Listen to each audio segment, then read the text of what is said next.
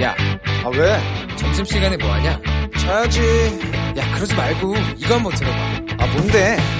지금 당장 라디오를 켜봐 나른한 오후 깨울 시사 토크쇼 모두가 즐길 수 있고 함께하는 시간 유쾌하고도 신나는 시사 토크쇼 오태훈의 시사본부.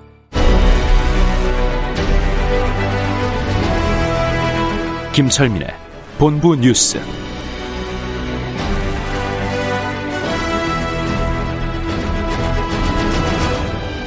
네, KBS 제1라디오 오태훈의 시사본부 2부 첫 순서 이 시각 중요한 뉴스들 분석해드립니다. 본부 뉴스, 뉴스의 핵심을 짚어주는 KBS 보도본부의 아이언민, 김철민 해설위원과 함께합니다. 어서 오세요. 안녕하세요. 김철민입니다. 400명 넘었다가 아, 그 이후에 좀 수치를 계속 낮추고 있는데 예, 예. 오늘도 200명대죠? 예, 코로나19. 그래서 오늘 248명 신규 확진자 나와서 이틀 연속 200명대로 내려갔습니다. 그래서 네. 그 지역 발생은 238명. 음. 근데 이제 수도권에서 183명이 나왔는데 수도권 확진자가 200명 아래로 떨어진 게 보름 만입니다. 아, 그래요? 예, 예. 그래서 어. 이제 수치상으로 좀 줄어들고 있는데 네. 여전히 이제 사랑제일교회 관련 확진자가 1,035명, 음. 광화문 집회 관련자가 369명, 교회 중심으로 계속 이제 그 어, 지역 감염이 확 지- 지속되고 있는 상황이고 특히 방역 당국이 이제 고민하고 있는 부분이 뭐냐면 네.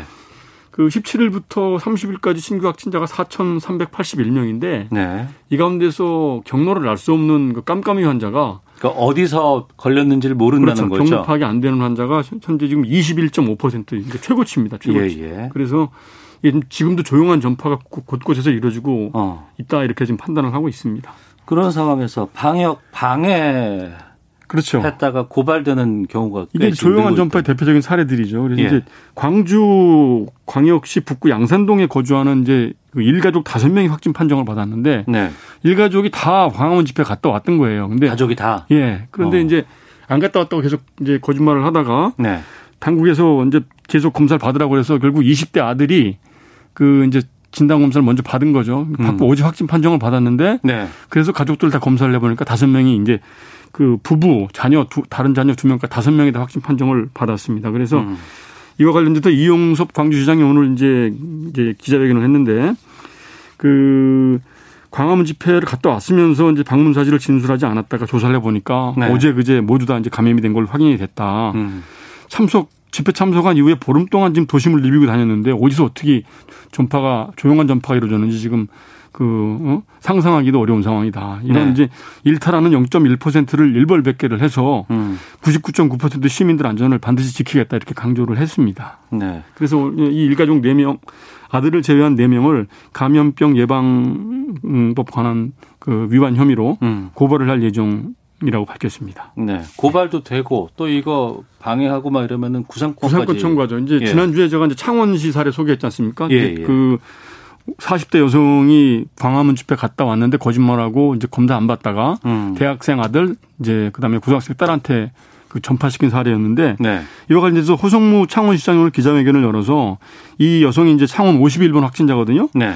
이 형사 고발은 이제 지난주 에 했고 이제 3억 원을 청구하는 구상금 소송을 창원지방법원에 오늘 내겠다 이렇게 밝혔습니다. 그래서 이제 내용을 들어보니까 이 여성이 두산 공작기계 기숙사 건물에 있는 편의점에서 이제 이- 이제 일하는 여성인데 이 여성이 이제 제때 신고를 안 하는 바람에 그 이제 두 자녀가 감염이 되고 그다음에 편의점의 교대 근무자도 감염이 됐고 네. 두산 공작 기계 직원 그다음에 직원 동료까지 이렇게 줄줄해서 일곱 명이 확진 판정을 받은 겁니다. 그래서 네. 이것 때문에 이제 그 딸이 다니는 신월구 고등학교 그 신월고등학교 학생 교직원 480여 명이 검사받고 또 두산 공작기계 또 직원 협력사 직원에서 한 2천여 명이 진단 검사를 받았거든요. 예. 그래서 이제 그, 그 감염된 7명의 입원 치료비가 이, 어, 1억 4천만 원, 음. 그 다음에 검사비가 1억 2천만 원, 방역비 이런 거 다 합쳐가지고 3억 원 가량이 나온다고 그래요. 그래서 이거를 민사소송을 오늘 제기를 했고, 네. 그리고 이제 두산공작기계는 지금 이 여성 때문에 9월 2일까지 그 공장이 폐쇄됐거든요. 영업을 아 그러니까 공장을 가동을 못 했군요. 아니, 폐쇄를 시켜서 생산 차질이 어. 엄청난 상황인데 예. 이 비용은 지금 포함이 안 된 상황입니다. 그래서 아. 무튼 이렇게 방역을 방해하고 거짓말한 음. 이런 행위에 대해서는 엄중하게 이제 책임을 지자체들이 묻는 추세이기 때문에 한시라도 빨리 거짓말하지 마시고 네. 진단 검사 받고 어 이 방역에 협조하는 게 옳을 것 같습니다. 네. 어제 9시 뉴스 보니까 그 9시부터 이제 그 정상적으로 영어 못 하잖아요. 그렇죠. 이제 강화된 사회적 거리 두기 예, 2단계. 그러니까 예. 이제 사실상 2.5단계죠. 그러니까 현장 가서 분위기 어떻고 지금 뭐잘 되고 있습니다. 뭐 이런 거 인터뷰하는 것도 좀 예. 봤었는데 예. 어때요? 주말 새 이제 뭐차뭐 카페라든지 식당이 이제 손님들 썰렁해진 건 체감하셨을 건데 실제로 매출을 집계를 해 보니까 네. 오늘 그 이제 유명 전, 전국적으로 그 3천 개 이상 그 이제 프랜차이즈 어 지점을 갖고 있는 한 커피 전문점에서 수도권 매출만 좀 지난 주말 집계를 해보니까 네. 일주일 전보다 30% 이상 줄었다고 합니다. 그래서 대폭 줄었고 음. 대신 이제 이런 이제 커피나 디저트를 배달해 달라는 주문이 늘면서 그 배달의 민족이라고 이제 배달의 업계 1위 업체거든요. 여기는 예.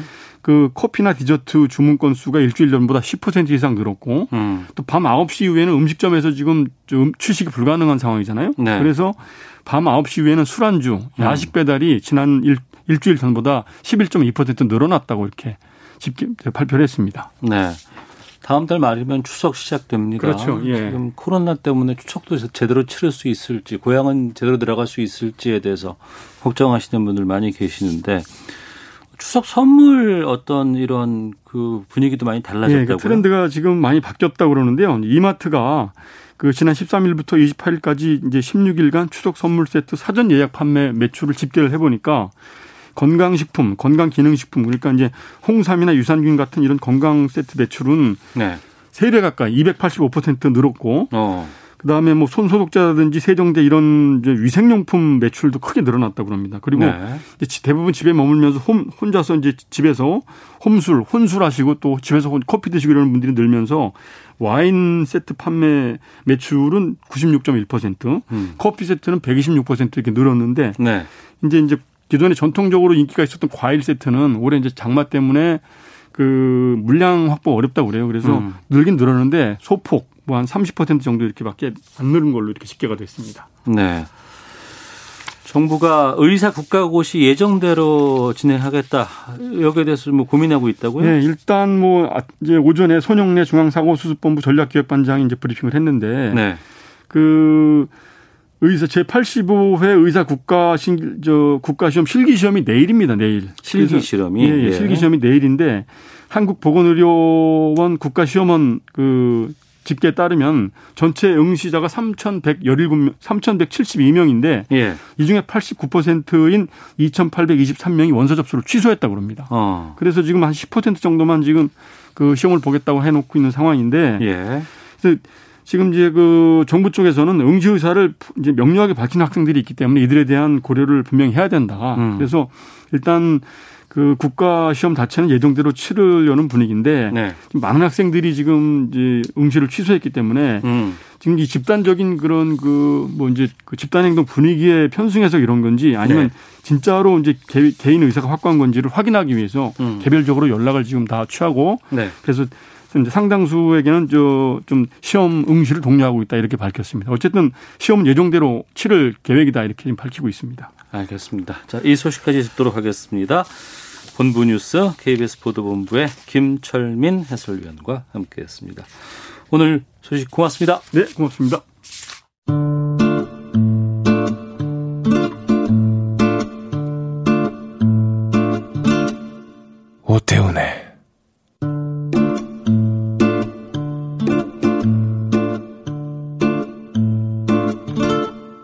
시사본부.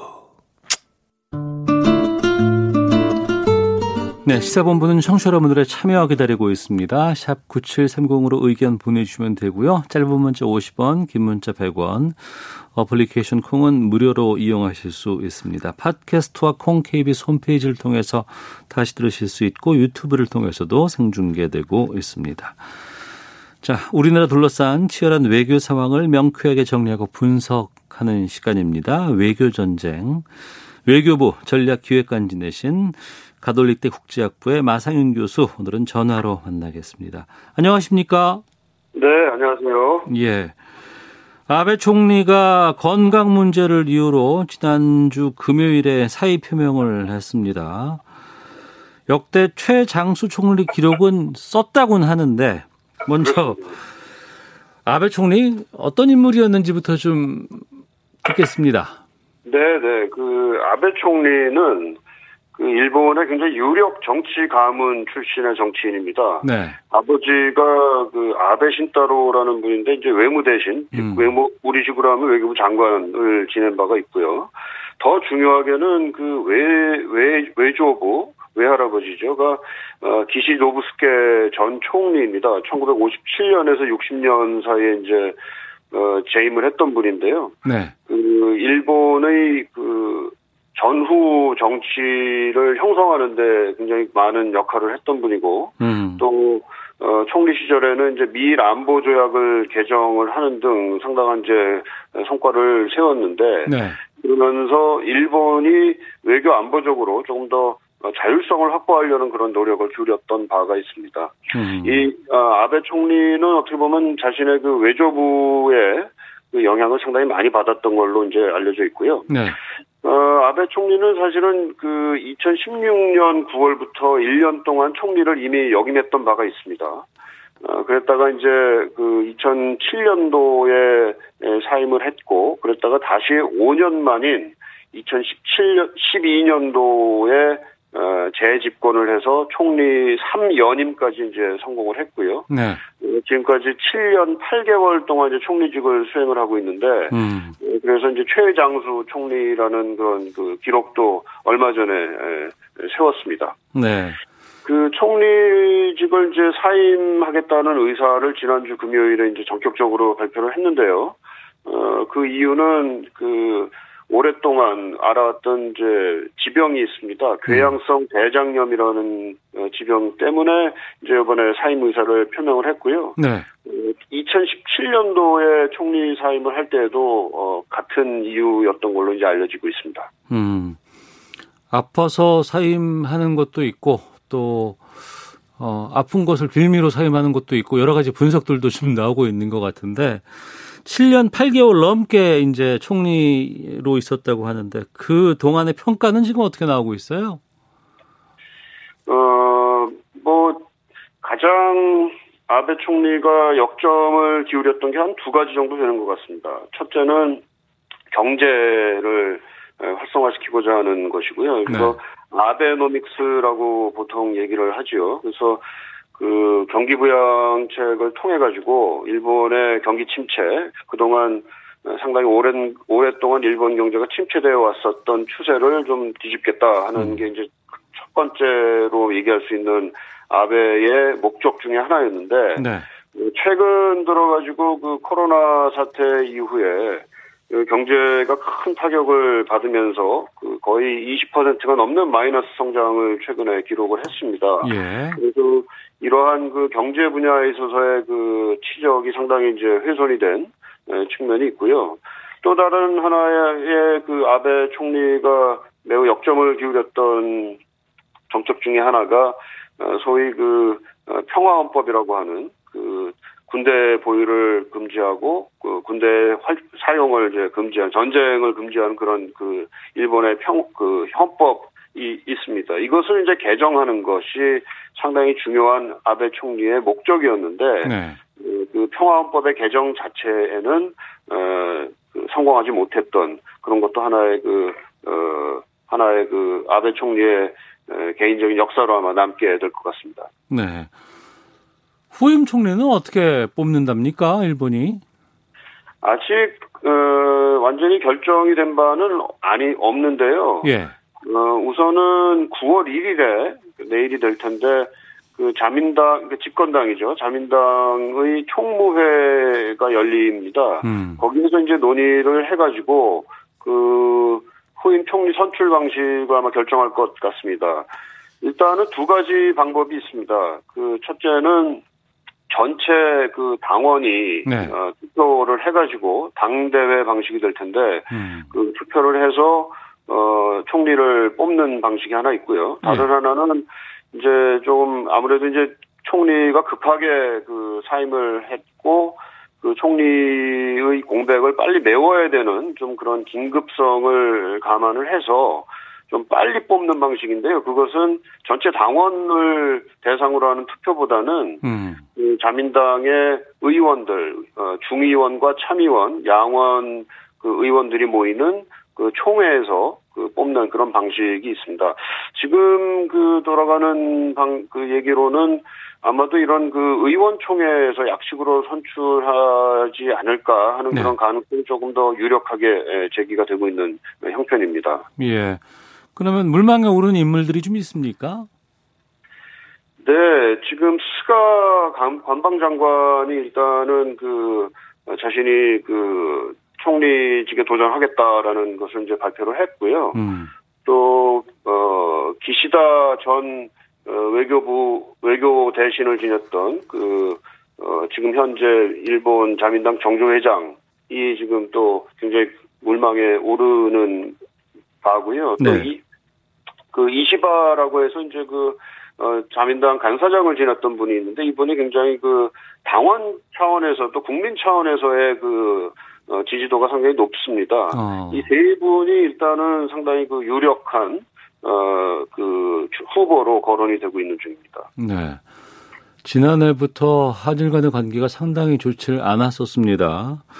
근데 새로운 총리가 선출이 되면 좀 한일 관계에 좀 변화가 있을까라는 궁금증도 있는데 어떻게 전망하세요? 어 글쎄요 뭐 좀 너무나 지금 한일 관계가 지금 악화가 돼 있는 상황이어서 좀 개선이 됐으면 하는 그런 희망들을 많이들 가지고 있고요. 예. 어, 또, 뭐, 예를 들면은, 그, 어, 뉴욕타임스에서 이제 호주 국립대의 그 국제관계 전문가 의견을 인용을 해서, 그 지금 일본이나 한국 모두가 어떻게 보면 동아시아 지역에서 어, 중국의 부상이라든지 또 북한에 대응하는 데 있어서 공동의 이익을 가지고 있고 또 미국의 어, 이 지역에서의 영향력이 어, 과- 과거에 비해서 상대적으로 이제 축소되는 상황이기 때문에 한일 협력이 상당히 필요하다 이렇게 이제 지적을 하고 있고요. 네. 뭐 어느 정도 인정을 할 수 있는 바가 있는 것 같습니다. 그런데 이제 에, 우리 정부는 좀 조심스러운 입장을 일단 보이고 있습니다. 그 일본의 총리가 교체된다고 해서 네. 어, 일본이 그 한국에 대해서 취하는 그 정책 기조가 뭐 180도 갑자기 어, 바꿔 바뀌기는 좀 힘들지 않겠냐 하는 그런 전망인 것 같습니다. 음. 더군다나 지금 아마도 이러한 그 전망이 어느 정도 이제 신빙성을 갖는 것은 어, 일본의 여론이 예, 과거에 비해서 볼 때 상당히 이제 한국에 대해서 덜 우호적인 그런 상황에 처해 있고요. 네. 또 일본 정치 에, 상황도 그 아베 총리가 뭐, 뭐 어떻게 보면 이제 갖고 놓은 그런 그 상황이 좀 상당히 어, 지속이 될 겁니다. 갑자기 모든 그 정치인들이 어, 일거에 바뀌는 것은 아니니까요. 음. 또 아베 총리 스스로가 이제 사임은 하지만 총리직을 사임은 하지만 에, 정치인으로서 의원으로서의 역할은 또 아마 계속 할 것 같고 그러니까 마쿠에서 여전히 그 어, 움직일 수 있는 가능성도 지금 남아 있다 이렇게 볼 수가 있겠습니다. 그렇기 때문에 한일 관계가 완전히 뭐 180도 바뀔 거다 이렇게 지금 단기적으로 얘기하기는 좀 어려운데요. 네. 그럼에도 불구하고 어 그 최근까지 그 한일 과거사 문제가 이제 그 양국 관계 악화의 직접적인 그 소재 또 원인이 되어 왔고 음. 또 그런 원인을 제공하는 데 있어서 아베 총리가 상당히 좀 중요한 역할을 했습니다. 아베 총리 스스로가 이 한일 과거사 문제에 대해서 상당히 비타협적인 입장을 취해왔고요. 네. 어, 그런 점에서 보자면은 그가 아베 총리가 이제 총리직을 어, 사임함으로써 한일 관계 개선의 가능성이 어, 지금까지보다는 조금 더 높아진 것으로 생각을 해볼 수가 있겠고요. 물론 근데 그 일본 자체의 변화를 우리가 기대하는 것도 중요하겠지만 어, 아베 총리의 퇴장을 우리가 좀 일종의 그 하나의 위기에서 기회가 조금 기회의 창이 조금 열린 거라고 보고 예. 그러한 그 기회의 창을 우리가 잘 할- 활용할 수 있도록 하는 그런 노력을 우리 차원에서 한국 정부 차원에서 좀 어, 적극적으로 기울일 필요가 있지 않은가 생각이 됩니다. 알겠습니다. 외교전쟁 가톨릭대 국제학부 마상현 교수와 함께 말씀 나누고 있는데요. 저희가 몇 주 전에 한번 다뤘습니다. 그 뉴질랜드에서 벌어진 외교관 성추행 사건. 이것과 관련해서 지난주에 강경화 외교부 장관이 국회에 출석을 해서 우리 국민과 대통령에게 사과를 했고 하지만 뉴질랜드 정부와 피해자에게는 사과하지 않았다고 합니다. 여기에 대해서 다양한 엇갈린 평가들 나오고 있다고 하는데 먼저 뉴질랜드에 사과하지 않는 이유를 강경화 장관이 뭐라고 밝혔습니까? 어, 강경화 장관은 이제 국회 그 외교통일위원회 출석해서 이제 그 질의응답을 하는 과정에서 이제 말씀을 하셨는데, 네. 그 뉴질랜드 정부에 대해서 음. 어, 사과를 안 하겠느냐 하는 그런 그 어, 질문에 대해서 네. 우리의 국격을 어, 얘기를 하면서 그럴 음. 수는 없다 이렇게 얘기를 했습니다. 이제 좀 해석을 좀 하자면 네. 어, 이, 이 사안이 우리의 국가 정책에 따라서, 우리 정부의 정책에 따라서 이제 나, 타난 그런 어, 문제라기보다는 네. 그 외교관 한 분의 개인적인 일탈 행동에 인해서 이제 생긴 문제라는 거죠. 그래서 음. 그런 문제에 대해서 정부가 네. 공식적으로 사과를 하는 것은 어, 맞지가 않는다. 뭐 이렇게 이제 아마 해석을 할 수가 있을 것 같습니다. 네. 그러면 바꿔 말하면은 그 한국과 뉴질랜드 정상 간의 통화에서 뉴질랜드 총리가 이거를 좀 지적을 했던 거 아니에요? 네. 그리고 그 지적은 사전에 전혀 조율되지 않았던 부분이라고 하는데 그러면 그쪽이 좀 외교적인 결례였던 것이라고 봐야 될까요? 어떻습니까? 네, 그 정상 간의 통화 또 회담을 하게 되면 네. 이 내용을 구체적으로 주고받을지에 대해서는 뭐, 어, 좀 둘째로 치더라도 음. 어떤 사안에 대해서 얘기할 거냐. 네. 그 아젠다죠. 음. 이것은 그 상호 간에 그 조율을 하는 것이 예, 맞습니다. 음. 어, 즉, 그 무슨 얘기를 할지도 모르는 상태에서 그 정상 간의 대화가 이루어지는 것은 극히 에, 굉장히 예외적인 어, 행- 상황이라고 볼 수가 있고요. 그런 네. 의미에서 보면은 그런 조율 없이 사전 조율 없이 뉴질랜드 총리가 음. 어, 정상 통화 중에 이 문제를 좀 불쑥 제기한 것은 어, 뭐 결례라고 할 수 있을 만큼 굉장히 이례적인 일이라고 생각이 됩니다. 그리고 강 장관이 이제 그 어, 국회 외통위 질의응답 과정에서 사전에 이런 조율이 잘 안 된 것에 대해서 네. 어, 대통령께 어, 죄송하다 뭐 이렇게 어. 이제 표현을 했던 거다 이렇게 볼 수가 있겠죠. 음. 아, 뉴질랜드 정상 간의 통화에 대한 부분에 대한 대통령의 사과였다는 것이죠? 대통령에게. 에게 대한 사과, 아. 그 외교부 장관으로서 알겠습니다. 사전에 그런 조율이 충분히 이루어졌어야 되는데 음. 뭐 외교부 장 외교부 입장에서도 뭐 그것을 우리가 어, 예측했던 것은 아니지만 네.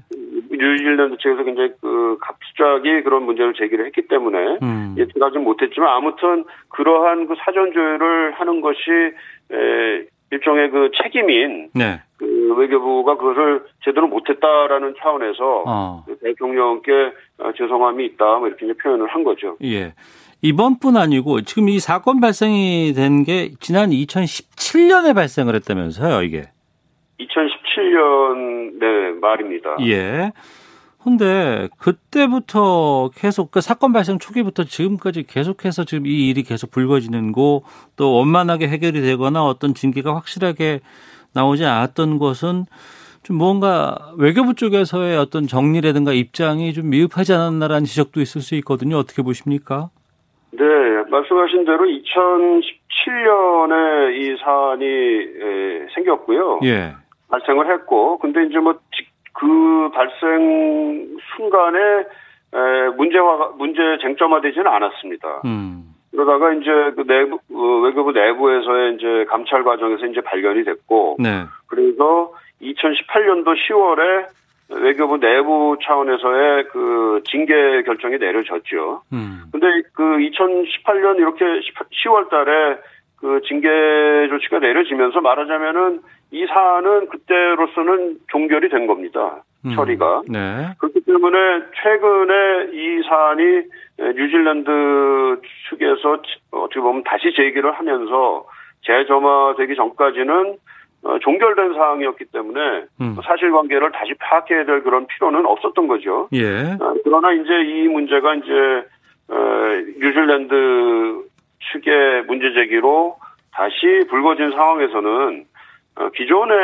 처리에 혹시 잘못은 없었는지 음. 미흡함은 없었는지 잘못된 파악은 없었는지 등등을 다시 조사할 필요가 생긴 거고요. 네. 그런 의미에서 이제 사실관계를 다시 한번 알아보겠다 하고 이제 얘기한 거라고 생각합니다. 음, 그러면 이게 이 이후에라도 다시 뭐 재조사라든가 아니면 또 다른 조치가 필요하다고 보세요? 아니면 지금 일정 정도 다 끝난 겁니까? 어떻게 보세요?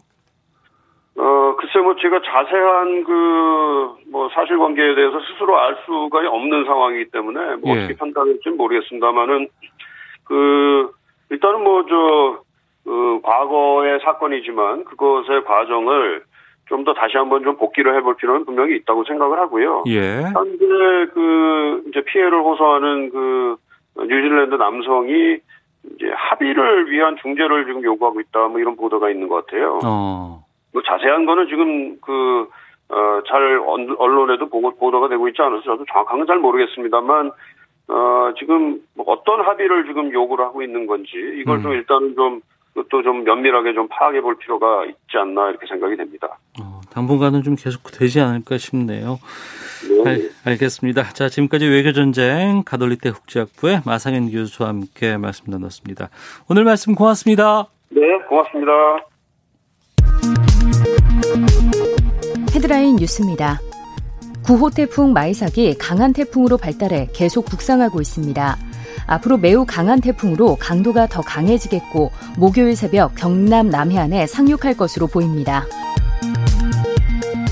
코로나19 방역으로 국회 본청이 폐쇄되면서 중단됐던 결산 국회가 재개됐습니다. 예산결산위원회는 오늘 결산심사 전체 회의를 열어 코로나19 사태에 따른 경제 지원 방안과 의료계 집단 휴진 문제 등을 논의했습니다. 국토위원회 결산심사 전체 회의에서는 정부의 부동산 정책이 쟁점이 됐습니다. 통합당은 의료계가 집단 휴진을 이어가는 가운데 정부가 공공의대 설립과 의대 정원 증원 등의 논의를 유보해야 한다고 요구했습니다. 새 임대차법 시행 이후 서울에서 전월세 계약이 급격히 줄어든 것으로 나타났습니다. 특히 전세를 월세로 돌리거나 보증금 인상분을 월세로 받는 사례가 늘면서 순수 전세는 줄어드는 대신 반전세가 늘어나는 것으로 확인됐습니다. 지금까지 라디오 정보센터 조진주였습니다. 이어서 기상청의 송소진 씨입니다. 미세먼지와 날씨 정보입니다. 지금은 공기가 깨끗합니다. 종일 청정한 대기 상태가 이어지겠습니다. 다만 폭염이 이어지고 있어 건강 관리를 잘 하셔야겠습니다. 오늘도 낮 기온이 서울 31도, 대구와 전주 33도, 대전 34도까지 오를 전망입니다. 하늘은 대체로 흐리겠고 충청과 전라도는 오후에서 밤사이 천둥 번개를 동반한 소나기가 오는 곳이 있겠습니다. 동해안 지역은 동풍의 영향으로 오후까지 비가 오겠고요. 제주도도 낮 동안 비 소식이 있습니다. 내일은 북상 중인 태풍 마이삭의 간접 영향으로 제주도와 남해안에 비가 오겠고 모레 수요일부터 귀피 목요일 사이에는 전국에 강한 비바람이 예상됩니다. 현재 서울의 기온은 28.1도입니다. 미세먼지와 날씨 정보였습니다. 이어서 이 시각 교통 상황을 KBS 교통정보센터 오수미 씨가 전해드립니다. 네, 이 시각 교통정보입니다. 지금 서울 시내는 강화된 사회적 거리두기 영향도 있고요. 점심시간대를 보내면서 교통량이 더 줄었는데요. 먼저 고속도로에서는 사고가 있는 당진 대전 간 고속도로 당진 방향입니다. 남세종 부근 2차로에서 승용차 사고가 났고요. 처리를 하고 있으니까 주의를 해서 이동을 하시기 바랍니다. 중부 고속도로 하남 방향으로는 일축 부근 2차로에 대형 화물차가 고장으로 정차해 있습니다. 수습을 하면서 뒤쪽으로 3km 구간에서 막히고 있습니다. 청주 영덕간 고속도로 청주 방향 피반령 터널 부근 1차로에서 작업 중이라 뒤쪽으로 3km 지나기가 어렵고요. 경부 고속도로도 부산 방향으로 작업의 영향 때문에 기흥휴게소에서 신갈 분기점 쪽으로 밀리고 있습니다. 지금까지 KBS 교통정보센터였습니다.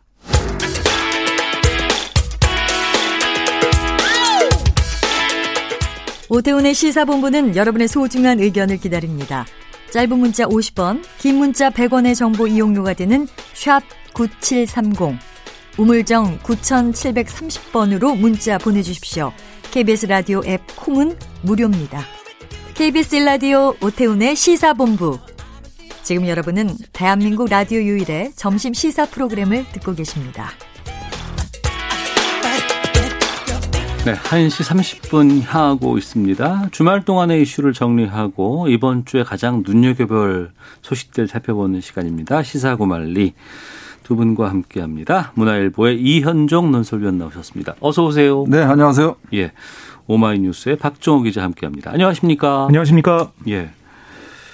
참 올해는 진짜 살면서 이런 해를 우리가 만날 네. 수 있구나라는 네. 생각이 문득문득 들 정도로 참 답답하고 음. 앞이 안 보이는 그러한 시기를 우리가 보내고 있는데 어, 코로나19 이전으로는 우리가 돌아갈 수 없다라는 얘기가 좀 정말 현실이 되는 것 같습니다. 이게 정치권으로 특히 국회로도 지금 퍼져가고 있고 확진자가 나왔던 국회가 일시 폐쇄가 됐습니다. 그리고 민주당의 어, 신임 당 대표는 그 당 대표 전부터 격리, 자가 격리 조치를 취하기도 했었고 그러나 좀 다행스러운 건 오늘부터 국회가 정상 가동된다고요? 네, 그렇습니다. 지금 이제 8월 결산 국회가 진행 중에 있거든요. 네. 어, 그래서 지난번 그 이제 기자의 이제 사진 기자의 감염에 따라서 지금 뭐 이낙연 어, 지금 대표를 비롯해서 다 자가격리에 들어갔었거든요. 음. 그래서 오늘부로 이제 자가격리가 해제가 됐습니다. 네. 이제 그러면서 사실은 더 이상의 확진 상황 없이 일단 끝나긴 했지만 그 그래도 여전히 지금 이제 국회 차원에서도 지금 여러 가지 대책을 강구하고 있는 것 같아요. 내일 지금 정기국회가 개원을 하는데 정기국회가 개원을 하게 되면 지금 앞으로 뭐 국정감사라든지 또 지금 뭐 상임위원회라든지 뭐 이런 것들이 지금 굉장히 연속적으로 벌어지지 않습니까? 예. 또각 장관들을 불러서 또 질의응답도 해야 될 것이고 또 예산결산위원회도 가동을 해야 될 것인데 문제는 이게 지금 상황이 해결되지 않으면 과연 이렇게 정상적인 국회 우리가 예전에 생각해왔던 국회 모습을 과연 유지할 수 있을까에 대한 이제 근본적 고민이 지금 시작되는 것 같아요. 음. 지금 일단 본회의장에는 전부 다 그 이 판을 다 설치를 해서 아크릴판 아크릴판 아, 예, 다 예, 설치했습니다. 예, 예. 그래서 옆 사람과 이제 비말이 튀지 않도록 어. 준비를 하고 그다음에 이제 각 상임위원회나 이런 데도 이제 기자들이 취재할 때 예전에는 뭐 기출 기자들 다 취재를 했는데 예, 지금은 예. 이제 풀 기자단이라고 해서 어. 몇 명만 뽑아서 이제 취재를 한다든지 예. 이런 방식으로 유지를 하고 있고 또 신규 기자들의 뭐 출입 자체도 아예 허용하지 않고요. 여러 가지 하여튼 국회 차원에서 지금 강화를 하고 있는데 문제는 이제 상임위를 열면 일단 공무원들이 나와야 되지 않습니까? 그렇죠. 예, 예. 어. 그럼 이걸 어떻게 할 거냐에 대한 문제예요. 음. 그리고 또 국회가 본회의 이제 법상으로 보면 국회 보통 법안 통결은 국회 본회의장에서 하게 돼 있거든요. 그렇습니다. 근데 그거를 그러면 앞으로 비대면으로 할 수 있는 방법이 뭐가 있을 것인가. 어. 그러니까 이런 부분에 대한 지금 고민들이 아주 지금 뭐 국회 사무총장이나 국회의장이 몇 전에 국회의장을 뵀더니 고민이 뭐 한두 가지가 아니라고 그러시더라고요. 그러니까 9월 국회가 당장 이제 9월이면 내일 내일부터 어, 내일부터가 예. 시작이 되는데 국회 생각을 해보면 본회의장만 봐도 실내고 한기 그 창문이 없잖아요. 뒤쪽에만 음. 있는 것이고. 네. 그리고 지금 여왕 같은 경우에는 한 칸씩 뛰어서 했는데 지금 국회는 그럴 수도 없는 거 아닙니까? 아크릴 뭐 판을 300명이죠. 예. 실내 그 어기잖아요. 아, 그러네요, 진짜. 모임. 어, 게다가 뭐 국정감사 또 이제 앞으로 있을 텐데 그때 피감 기관들 뭐 불러다가 뭐 증인 요청하고 거기에 또 언론인들 뭐 그다음에 이제 취재 기자들 카메라까지 다 들어와야 네. 되는 상황인데 이거 지금 이 비대면 사회에서 국회 운영을 어떻게 될까 정말 고민일 것 같습니다. 예, 뭐 취재라는 저희 기자들 입장에서도 어떻게 될까. 어, 지금 상임위 취재나 뭐 이 당 회의 취재 이런 것도 네. 이른바 펜 기자, 그러니까 취재 기자들은 안 들어가고 사진 기자, 영상 기자만 풀로 풀 기자로 들어가고 있어요. 아, 그러니까 취재 기자는 현장에 못 들어가고. 네, 예, 영상을 예. 통해서 생중계를 통해서 보는 상황인데 어. 예전에 우리가 그러니까 작년까지만 해도 음. 그 국감을 취재하고 이럴 때 현장에 가서 봅니다. 네, 예. 현장에서 보면 취재거리가 기사거리가 많이 나와요. 음. 그걸 가지고 기사도 쓰고 거기서 어, 또 질문도 현장에 직접 회의 끝나고 나오는 의원들 붙잡고 하고 막 그랬는데 이게 참 쉽지가 않은 상황이 됐고 오늘 국회 기자들이 상주하는 소통관 봤더니 네. 1층에 있던 로비에 막 있던 의자들 음. 앉아서 얘기할 수 있고 그런 의자들이 다 없어졌어요. 어. 그래서 기자들도 부스에만 있어야 되는데 예. 부스도 국회에서 좀 아, 사람들 비율을 좀 낮춰달라라고 음. 얘기를 해서 좀 낮춰놓은 상황이고 네. 그러니까 뭔가 의혹이 좀 안 생기는 음. 그런 상황이 됐고 그러니까 말씀하셨듯이 new normal 시대에 국회도 바뀌어야 되는데 바꾸려고 하니까 이게 법을 또 바꿔야 돼요. 아, 그렇죠. 단순히 네. 뭐 지침이나 이걸 통해서 바꿀 수 있는 건 아니잖아요. 그렇습니다. 지금 보면 그 정부가 뭐 화상회의, 음. 원격 화상회의를 국무회의 때 하지 않습니까? 예. 뭐 그런 회의들 하는데 그것도 규정을 바꿔서 하고 있습니다. 음. 그러니까 국회도 국회법을 바꿔야 아, 뭐, 화상 회의나 아니면 화상 표결이나 이런 걸 좀 할 수, 원격 표결 이런 걸 좀 할 수 있는데. 네. 지금 국회 관련 법안이 제출은 돼 있어요. 음. 최근에 조승래 민주당 의원이 국회 출석하지 않더라도 비대면 방식으로 표류에 참여할 수 있는 국회법 일부 개정 법률안을 대표 발의했거든요. 네. 그러니까 이런 게 좀 어떻게 처리가 될까? 기술은 다 돼 있다고 해요. 어. 그런데 법적인 미비점들 이번 국회 내에서 빨리 처리할 수 있을 것인가 네. 좀 봐야 될 것 같습니다. 예. 알겠습니다. 하나씩 하나씩 좀 살펴볼까 하는데 그 전에 먼저 좀 현재 그 의사들의 그 집단 휴진 이 부분이 지금 이 코로나 19 상황에서 또 다른 또 뜨거운 감자로 좀 떠오르고 있습니다. 많은 국민들이 걱정하고 있고 왜 이런 일들이 지금 이 상황에서 벌어질까 또 의견 좀 듣도록 하겠습니다. 이현정 논설위원. 네. 예. 우리가 사실 코로나 국면에서 덕분에 캠페인을 하고 있지 않습니까? 네. K 방역이라고 하는 게 사실은 우리 우수한 의료진들 또 이 의료진들의 헌신 이런 것 때문에 사실은 이뤄낸 것이거든요. 음. 사실은 뭐 유럽이나 이런 데 보면 의료진들의 수준도 낮고 장비도 없고 또 우리 같이 정말 의료진들이 정말 열심히 일하는 데가 찾아볼 수 없을 정도로 그런 것 때문에 우리가 일차적인 건 잘 극복을 해 왔는데 네. 지금 이게 이제 정부가 이 와중에서 이 공공의료 설립이라든지 의대 증원이라든지 또 처벽에 대한 이제 의료보험 혜택이라든지 이런 음. 지금 의료 정책을 발표를 함으로 해서 지금 상당히 이제 논란이 되고 있는 것 같아요. 네. 사실은 이 정부가 촛불로 이루어진 정부라고 이야기를 하지 않습니까? 전임 정부가 불통이었다면 이 정부는 나름대로 소통의 어떤 장점을 내걸고 이루어진 정부인데 음. 이런 중대한 사안을 있기까지에 예. 왜 소통을 못했을까라는 저는 솔직히 의문이 들어요. 음. 왜냐하면 이건 사실은 의료 체계를 바꾸는 또 의료진들 입장에서 보면 본인들의 미래와도 직결된 사안 아니겠습니까? 예. 그렇다면 이 문제는 좀 의료진들과 어떤 면에서 보면 좀 심층적으로 왜냐하면 이게 의료라는 게 간단치가 않습니다. 하나의 음. 의대를 설립하더라도 거기에 따르는 인력과 뭐 방식 이게 굉장하고 또 이 생명을 다루기 때문에 네. 굉장히 철저한 교육이 필요한 거거든요. 음. 그럼에도 불구하고 정부가 이걸 지금 밀어붙여서 네. 사실은 지금 여러 가지 논란이 되고 있는 상황인데 그렇다면 사실은 이 코로나 국면에서 보면 지금 의료진들이 완전히 지금 투입이 돼서 사실은 뭐 다른 여력을 할 거리가 없거든요. 네. 그렇다면 이 상황이 조금 잠잠해지고 난 다음에 이 문제를 토론했으면 괜찮을 텐데 음. 더군다나 그 방식 자체가 보면 너무 일방적이에요. 뭐 따르지 않으면 뭐 저 과라 고소하겠다 이런 방식으로 하다 보니 네. 지금 사실은 어떤 면에서 예전에 보면 물밑 대화라든지 또 정치권의 중재를 선다든지 이런 게 있었거든요. 음. 문재인 대통령도 야당 대표 시절에 당시에 정부 여당이 이 민주노총에 대해서 굉장히 강경하게 할 때 왜 이렇게 강경하게 하느냐 좀 대화 소통을 하라 네. 이렇게 이야기한 적도 있습니다. 자 그런데 지금 이 정부가 이제 정부가 되고 나서부터 왜 이 문제를 어떤 면에서 보면 이 당사자와 이해 당사자와 그러니까 음. 우리가 하니까 따로 이런 방식으로 해서는 안 된다는 거거든요. 어. 물론 뭐 지금 워낙 위급한 상황에 어르신들이 파업하는 것도 저는 문제가 있다고 봅니다. 예. 그렇지만 가장 근본적으로 원인 제공을 한 일단 음. 정부가 좀 더 소통을 하고 논의를 해야 되지 않을까라는 예. 아쉬움이 너무 남습니다. 어, 정부가 원인 제공을 했고 또 의료 체계 변화 같은 것에 대해서 너무 일방적이었다 이렇게 말씀해 주셨고요. 어, 박정호 기자, 민주당 쪽의 반응이라든가 어떻습니까? 네, 민주당 쪽 얘기를 들어보면 한정혜 국회 보건복지위원장 얘기를 좀 들어보면요. 네. 대화의 문은 열려 있다라고 계속 강조를 하고 있어요. 그러니까 지난 28일 대한전공의 협의회 등과 만나서 음. 간담회를 했었는데 거기서 뭐라고 했냐면 이 국회 내 협의 기구를 설치해서 모든 가능성을 열어놓고 논의하자. 음. 그러니까 관련 법안은 여야가 충분히 논의하고 합의토록 하겠다. 네. 강행 처리 안 하겠다. 그러니까 이렇게 얘기하면서 좀 파업을 그러니까 집단 휴진을 걷어달라라고 얘기를 했습니다. 네. 정부도 계속해서 얘기하고 있는 게 대화하자. 사실 정세균 총리와 의협 얘기를 나누고 또 박농호 복지부 장관이 이어서 의협과 얘기 나눌 때 거의 다 됐다라고 알려졌거든요. 네. 근데 이게 뭐 전공의 측에 가서 이게 뭐 뒤집어졌다 이런 얘기도 나오고 있는데 그러니까 그런 거예요. 어떤 정책을 정부가 세우면 사실 뭐 소통도 필요하죠.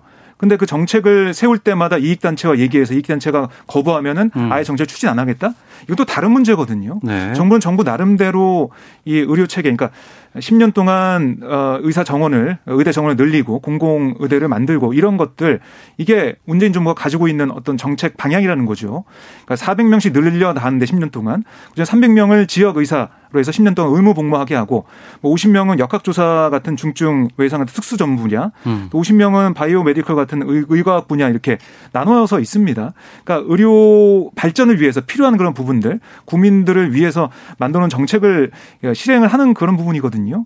그러니까 지금도 어, 의사협회를 비롯한 전공의들은 이 정책을 아예 철회하라고 합니다. 근데 정부 입장에서는 이게 철회가 아니라 유보 입장이거든요. 음. 그러니까 이 어떤 정책을 만들 때 철회라고 요구하면서 파업을 한다? 어, 바꿔놓고 생각하면 음. 어떤 뭐 병역 문제를 바꾼다고 해서 군대가 파업한다. 납득할 수 있겠습니까? 그 소방관들이 어떤 정책에서 반대한다고 아 우리 불 안 꺼. 경찰도 우리 범인 안 잡아. 치안 유지 안 해. 이렇게 한다는 것들. 의료법에 있는 그 이 처벌 규정이 있는 이유가 있습니다. 네. 그러니까 의료계가 뭐 입장은 다 이해하지만 돌아와서 다 열어놓고 음. 대화 먼저 하는 게 필요하다 이렇게 생각합니다. 알겠습니다. 자 시사고말리 문화일보의 이현종 논설위원 오마이뉴스의 박종호 기자와 함께 말씀 나누고 있습니다. 어, 주말 사이에 민주당 전당대회 얘기를 좀 해볼까 합니다. 아, 구하나 팔사님께서 이런 의견 주셨는데요. 지금은 그야말로 비상입니다. 일단 모든 사안 중지시키고 복귀해야 합니다. 그리고 정책 추진을 코로나 이후로 했으면 합니다. 2885님은 정부가 정책 추진 중단한다고 양보한 거 아닌가요? 왜 의사들이 계속 파업하겠다고 하는 건지 이해하기 힘듭니다 라는 의견도 보내주고 계시는데요. 참 국민 생명 지키는 게 가장 중요한 지금 상황입니다만 아, 힘들어 보입니다. 아, 민주당 전당대회로 가보겠습니다. 예상했던 결과가 나왔어요. 뭐 어대낙이라 그래서 어차피 대표는 이낙연 뭐 이런 얘기도 좀 있었다고 하는데 이변이 없었던 거죠. 네. 그렇죠. 뭐 지금 뭐 60% 이상의 득표를 한 걸 보면 네. 어 나름대로 이제 김부겸 뭐 의원 전 의원이 이제 상당히 좀 그 이 도전을 세게 했었는데 음. 결과를 놓고 보면 그렇게 큰 성과는 없었던 것 같습니다. 이제 그걸 놓고 보면 아무래도 이제 거대 야당이고 또 나름대로 지금 코로나 국면에서 어떤 안정적인 그런 측면들 네. 또 아무래도 이제 이낙연 어, 대표가 이제 문재인 대통령과 함께 총리를 했기 때문에 또 그 부분에 대한 이제 신뢰감이라든지 이런 것들이 종합적으로 이제 작용을 한 것 같고 또 여전히 이제 친문의 어떤 어, 강고함이 있다. 그리고 음. 특히 이제 최고위원 이번에 다섯 명 선출된 분들 보면 그 중에서 노웅래 의원을 제외하고는 대부분 또 친문 성향이었고 네. 낙선한 소병원 의원 같은 경우는 이재명 지사와 좀 친분이 있고 또 음. 이원욱 의원은 이제 정세균계로 알려져 있죠. 그러니까 나름대로 비주류가 어떤 면에서 이 당에 서기가 굉장히 어려운 상황이다. 예. 이제 그건 아무래도 이제 이번 당 대표 선거나 최고위원 선거의 어떤 규칙을 보면 일단 뭐 권리 당원과 당원 중심으로 돼 있거든요. 여론조사 비율은 그렇게 높지 않습니다. 네네. 네. 이제 그렇다 보니 아무래도 집안 잔치에서 끝난 게 아니냐. 이제 그런 어떤 좀 한계가 좀 있는 것 같아요. 예전에 어. 보면 그나마 이 야당 지금의 이제 민주당이 예전 야당 시나 이럴 때 보면 항상 7대 3, 6대 4 비율이 있었거든요. 예. 그러니까 나름대로 어떤 당내에서 어떤 대체할 수 있는 비주류가 일단 좀 강고하게 있어서 아 비주류가 3이나 그렇죠. 4 정도가 있었다. 나름대로 이제 어떤 비판이라든지 당내의 예. 어떤 좀 소금과 같은 역할을 했었는데 사실은 이제 지난번 저이 저 이번 저 대선 전에 안철수 뭐 등등 이런 분들이 다 이제 탈당하고 등등 하면서 사실 민주당 같은 경우는 어떤 면에서 보면 순도로 보자면 음. 거의 순도가 90% 이상 되는 당이 돼버렸어요. 이제 예전에 어떤 면에서 보면 당내 주류 비주류를 나누던 개념이 이제는 벌써 거의 의미가 없어져 버리는 그런 상황을 와버렸습니다. 네. 이제 그렇다 보니 한편으로 보면은 이견이 없는 정당. 그러니까 어떤 면에서 단일한 정당. 이게 어떤 뭐 좀 추진력이야 도움이 되겠지만 그렇게 하면 그만큼 유연성이 없다는 것이고 그러면 앞으로 다양한 목소리가 당해서 어떻게 나올 수 있을 것인가에 대한 솔직히 의문스러운 지점도 있습니다. 음. 어, 전당대회 진행 과정에서 상당히 좀 우여곡절이 많았습니다. 그래서 예정대로 치를 수 있을까라는 고비도 좀 있었고요. 네. 지금 당내에서는 어떻게 평가가 나오고 있나요? 뭐 당내에서는 예상했던 결과다라고 얘기를 계속 하고 있고요. 근데 앞으로 이제 이낙연 대표 체제에서 네. 그 이낙연 대표가 당 대표만 하려고 대표가 된 게 아니잖아요. 음. 앞으로 앞으로 대선을 준비하면서 어떤 모습을 보여줄까 여기에 대해서 많이 좀 지켜보고 있는 그런 분위기고 김부겸 후보 같은 경우는 좀 아쉽다. 안타깝다 이런 의견이 있어요. 음. 물론 영남권 대의원들이 지지를 좀 많이 했지만은 네. 권리당원에서 박주민 후보한테도 많이 좀 밀리는 음. 그런 모습도 보였기 때문에 국민 여론조사도 마찬가지고 이 내상은 어떻게 취할 것이냐 이런 어뭐 많은 많은 그런 관심이 또 있고요. 박주민 후보 같은 경우는 선전했다, 아, 잘했다라는 얘기가 좀 많이 있는데 그럼에도 불구하고 40대로서 좀 보여줄 수 있는 네. 그런 참신함이나 아, 그런 개혁성이 좀 부족하게 나오지 않았냐 이런 얘기도 있어서요. 어, 뭐, 새 후보 나름대로 뭐 성과나 과제가 있겠지만 지금 민주당 분위기는 지금 이 위기 극복을 위해서 원팀이 되자 함께 힘을 모으자 이런 분위기가 강합니다. 네. 지난주 목요일에 이제 이낙연 현 이제 당 대표 선출된 당 대표와 이제 인터뷰를 했을 때 상당히 좀 이렇게 질문에 대해서 말을 좀 아끼고 조심하는 듯한 네. 좀 느낌을 받았어요. 네. 아마 이제 전당대회 이후에 이제 주로 이제 여러 가지 어 바꿔야 될 개혁들 아니면 치러야 될 문제들 거기에 대해서 이제 좀 구체적으로 얘기를 이제 해야 될 것 같은데 앞으로 어떤 것들을 좀 해야 될까요? 현안도 많이 있잖아요. 그러니까 이제 아까 말씀하신 많이 조심한다고 그랬는데 이 조심이 그냥 쭉 조심할 것인지 어. 아니면 뭔가 이제 이낙연 정치를 할 것인지 사실은 총리는 2인자잖아요. 예. 근데 당 대표는 1인자거든요. 어. 그러니까 이제는 어떤 면에서 보면 그냥 대통령의 임무를 수행하는 2인자가 아니라 이제는 이낙연 정치란 게 뭐다라는 걸 보여줘야지만이 국민과 당이 어떤 면에서 보면 따라올 수 있는 겁니다. 네. 그러니까 항상 어떤 면에서 보면 부사장급 되는 분들이 음. 사장하고 상당히 차이가 있잖아요. 네. 그런 결정권을 가진 차이거든요. 어. 이제 그런 면에서 보면 이낙연 대표 입장에서 보면 지금부터 시작이다라는 생각이 들어요. 근데 이번 아마 득표를 보면 아까도 말씀하셨지만 이낙연 대표가 당 대표만을 노린 게 아니지 않습니까? 근데 문제는 6개월 당 대표밖에 안 돼요. 네. 내년 3월 되면 지금 대선 출마해서 당 대표를 그만둬야 됩니다. 음. 자 그러면 당내에서 지금 경선을 통해서 후보가 되려면 이번 득표를 보면 어 이거 친문 지지 안 받고는 힘들다라는 이제 생각이 들 거 아니겠어요? 어. 60% 정도 됐으니까 지금 이재명 지사가 막 강하게 도전하고 있는데 일단 당의 공식 후보로 선출이 돼야 되잖아요. 그러면 당의 어떤 큰 흐름과 어떤 빗나갈 수 없다라는 겁니다. 음. 즉 그러면 과연 이 6개월 동안 이낙연 정치가 뭔지를 보여줄 수 있을 것인가? 네. 야당과 좀더 협치하고 지금 이해찬 대표와는 다른 칼라. 이해찬 대표는 재임 중에 야당 대표 한 번도 밥 먹은 적이 없어요. 음. 그러니까 협치한다고 했지만 한 번도 한 적이 없습니다. 아, 예, 예. 어, 그러면 이낙연 대표는 다르게 할 수 있을 것인가? 음. 그다음에 지금 상임위 문제 이거 해결할 수 있을 것인가? 이런 것에 대한 이제 과제가 바로 오는 것이죠. 네. 벌써 오늘부터 뭐 당 일부 의원들 같은 경우는 아니 지금 통합 그 재난지원금 반만 주자는데 그 통합당과 똑같은 거 아니냐. 이런 이야기가 벌써부터 나온단 말이에요. 딱 음. 지금 취임하는 당일날 벌써 초선 의원이 그런 이야기를 하고 있으니 네. 그럼 이걸 앞으로 어떻게 할 거냐는 거예요. 앞으로 이런 목소리 나오면 음. 지금 주변의 최고인들도 다 친문인데 저는 그래서 참 이낙연 대표가 아까도 신중하다 그랬지만 앞으로 쭉 신중할 가능성이 저는 있다 보여서 네. 좀 우려스러운 대목도 있습니다. 음. 2년간의 임기를 마무리하는 이해찬 대표는 어떻게 평가를 받을까요?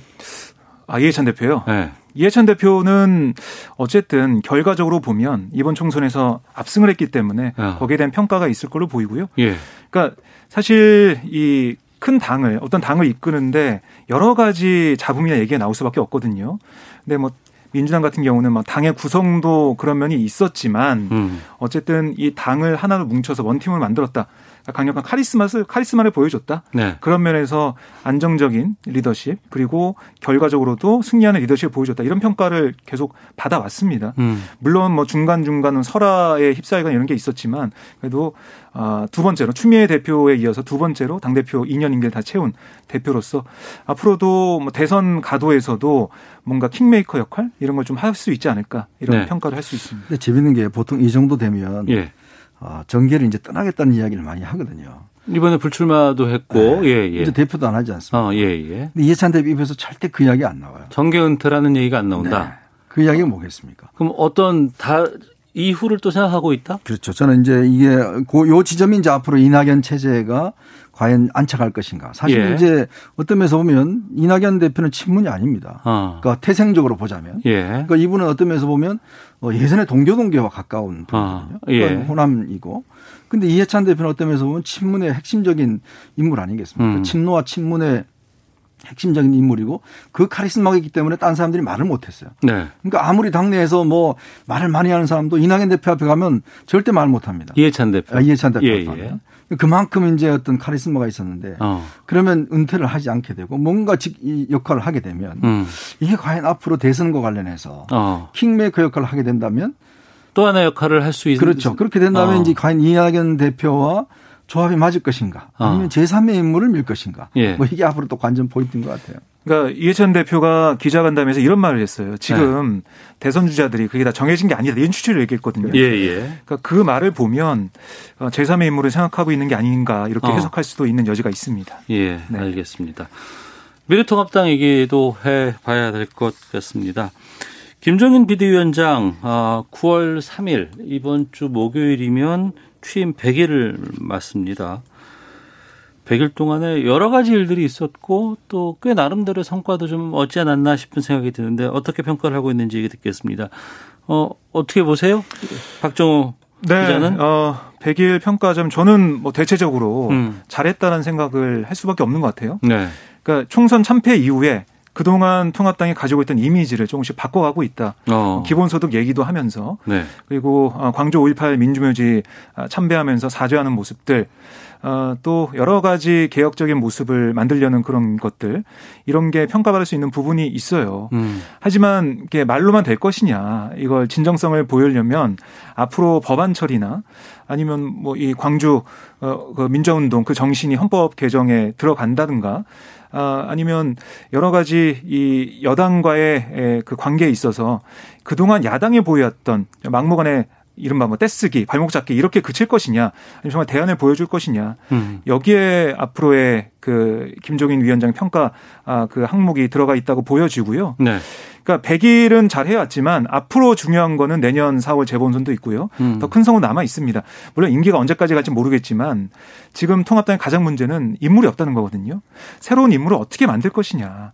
그게 김종인 위원장의 앞으로 과제고 그게 안 된다면 결국 결과적으로는 좋은 평가를 받지 못할 가능성이 커 보입니다. 비대위 출범 당시만 해도 상당한 자금들이 있었습니다. 그렇죠. 그리고 네. 이제 현역 의원들에게 상당히 시달릴 것이다라는 얘기도 많았고 또 당내 유력한 뭐 대선 주자들 이들에게 또 상당히 부침이 있을 것이다라고 했는데 지금 상황은 완전히 달라졌어요. 그 비례대표 5선 아무나 하겠습니까? 어. 비례대표를 5선이나 하신 거니까 남은 한 번도 하기 힘든데 예, 예. 그걸 다섯 번 하는 게 쉬운 일이 아니잖아요. 어. 그러니까 그런 어떤 정치적 내공이 분명히 있는 거죠. 예. 그러니까 김종인 위원장이 어떤 면에서 보면 이제 인테리어는 잘 한 것 같아요. 인테리어를 잘했다. 네, 손님은 뭐 올 수 있도록 이제 음. 뭐 간판도 지금 국민의 힘인가요? 새롭게 단다 그러고 네. 지금 뭐 내부 장식도 새롭게 하고 했는데 문제는 팔 상품이 아직 없어요. 그러니까 먼저 손님이 몰려오긴 하는데 네. 뭔가 팔 수 있는 물건을 아직 못 만들었다는 거거든요. 어. 그러니까 그렇게 이 문제는 그러면 이 손님들이 오랫동안 기다려 줄 것이냐. 뭐 빨리 물건을 안 내놓으면 예. 또딴 상 가게로 갈 거 아니겠습니까? 예. 이제 그런 이제 현실적인 고민이 있는 거죠. 어. 근데 사실은 정치적 인물이라는 게 하루아침에 이렇게 태어나지는 않거든요. 그렇죠. 사실은 뭐 예. 하늘에 뚝 떨어지는 것도 아니고 이 내부에 있는 인물들을 어떻게 부각시켜 낼 것이냐. 최근에 유니스 고현이 뭐 5분 발언으로 유명해지긴 했지만 뭐 그분이 아직까지 뭐 어떤 큰 어떤 정치적 도전하기에는 여러 가지 또 한계도 있는 것이고. 자, 그러면 지금 뭐 홍정욱 전 의원 뭐 또 이제 김동연 전 부총리 뭐 등등 이름은 나오지만 아직까지 지금 부상이 되고 있지 않는 상황이거든요. 네, 네. 그러니까 이제 아마 김종인 위원장 입장에서는 지금 일단 지지율이 조금 빠지는 것이 기존에 또 보수층들이 또 실망하는 층이 있어요. 음. 지난 15일 집회를 두고 왜 우리하고 선을 긋느냐. 네. 또 한편으로서는 이제 어떤 면좀 실망한 그러니까 좀왜 뭐 새로운 게 없느냐 이런 어떤 중도적인 어떤 계층들 같은 경우는 도대체 그럼 누구 누구냐 누구를 우리가 지지해야 되느냐 이 문제에 대한 이제 해답을 줘야 될 겁니다. 네. 아마 이제 올 연말까지 이런 새로운 인물에 대한 이제 좀 띄우기 어. 이런 것들이 아마 김종인 위원장이 이제부터는 본격적인 이제 좀 아, 내부적인 어떤 힘을 길러 나가는 때가 아닌가 저는 그런 생각입니다. 이낙연 당대표의 관계는 어떻게 보세요? 두 분이 정말 오랜 인연이에요. 저도 뭐 한번 이야기를 들었었는데 어. 옛날 기자 때부터 특종도 주기도 하고 굉장히 친하기도 하고 딴 건 다 모르겠는데 이낙연 대표가 저 김종인 위원장 딴 거는 다 모르겠는데 통합당만 가지 말라. 이제 그런 이야기를 한번 한 적이 있다고 그래요. 아, 이낙연 대표가? 네, 이낙연 대표가 어. 김종인 위원장한테 이제 제발 좀 통합당만은 가지 마라. 예. 그런 얘기 한 적이 있다는데 참 묘한 관계입니다. 이게 음. 지금 두 분이 이제 여야 대표로 지금 만났잖아요. 네. 그러니까 참 두 분이 마음 같아서는 협치를 할 수 있을 거예요. 그러나 구조적인 면에서 본다면 협치하기가 꽤 어려운 구조가 되고 있습니다. 음. 그럴 경우는 장기적으로 보면 저는 두 분이 또 대선에서 만날 가능성도 여전히 배제하지 못하고 있습니다. 아 그래요? 그렇죠. 뭐 사람이 없으면 어. 뭐 야당이 사람이 없으면 뭐 김종인 위원장이야 부인하지만 뭐 본인이 나설 수도 있는 것이고 예. 앞으로 사람 운명 어떻게 하겠습니까? 학종 기자는 어떻게 보여요? 네, 어, 그러니까 이낙연 대표 같은 경우도 협치를 얘기했지만 원칙 있는 협치를 얘기했거든요. 음. 그러니까 이 민주당 그 문재인 정부가 가지고 있는 그 원칙은 훼손할 수 없다라는 얘기를 했습니다. 그래서 앞으로 계속 추진하고 있는 공수처 설치나 검찰 개혁 이런 것들은 계속 해나갈 것으로 보이고, 어, 김종인 위원장과 뭐 친하죠. 친하고 얘기가 대화가 되기 때문에 아무래도 이해찬 대표 때문에 나, 나을 수는 있겠지만 어, 저도, 어, 보면은 김종인 위원장 대권 출마 말씀하셨지만 지난번 한 인터뷰를 보면 40대 원래 40대 네. 그리고 경제통 예. 경제 전문가 이걸 얘기했거든요. 근데 그 답변을 보니까 40대가 빠졌어요. 아 이제는 예 답변에서 어. 경제 전문가 얘기하더라고요. 예, 예. 그래서 본인이 생각이 있구나 생각이 들었는데 어. 두 사람이 대선에서 만난다면 이것도 빅매치가 될 것 같습니다. 알겠습니다. 또 아마 어, 뭐 하루 이틀 지나고 나면은 이제 미래통합당이 아닌 뭐 국민의힘 힘, 네. 아, 여기에 또 비대위원장으로 등록할 수 있지 않을까 생각이 들어서. 네, 2003년도에 시민단체 이름하고 똑같아서요. 아. 네, 이것도 지금 회자가 좀 되고 있습니다. 알겠습니다. 시사구말리 마치겠습니다. 이현종 논설위원 박정호 기자와 함께했습니다. 두 분 말씀 고맙습니다. 네, 고맙습니다. 고맙습니다. 저도 인사드리겠습니다. 내일 12시 20분에 다시 인사드리겠습니다. 안녕히 계십시오.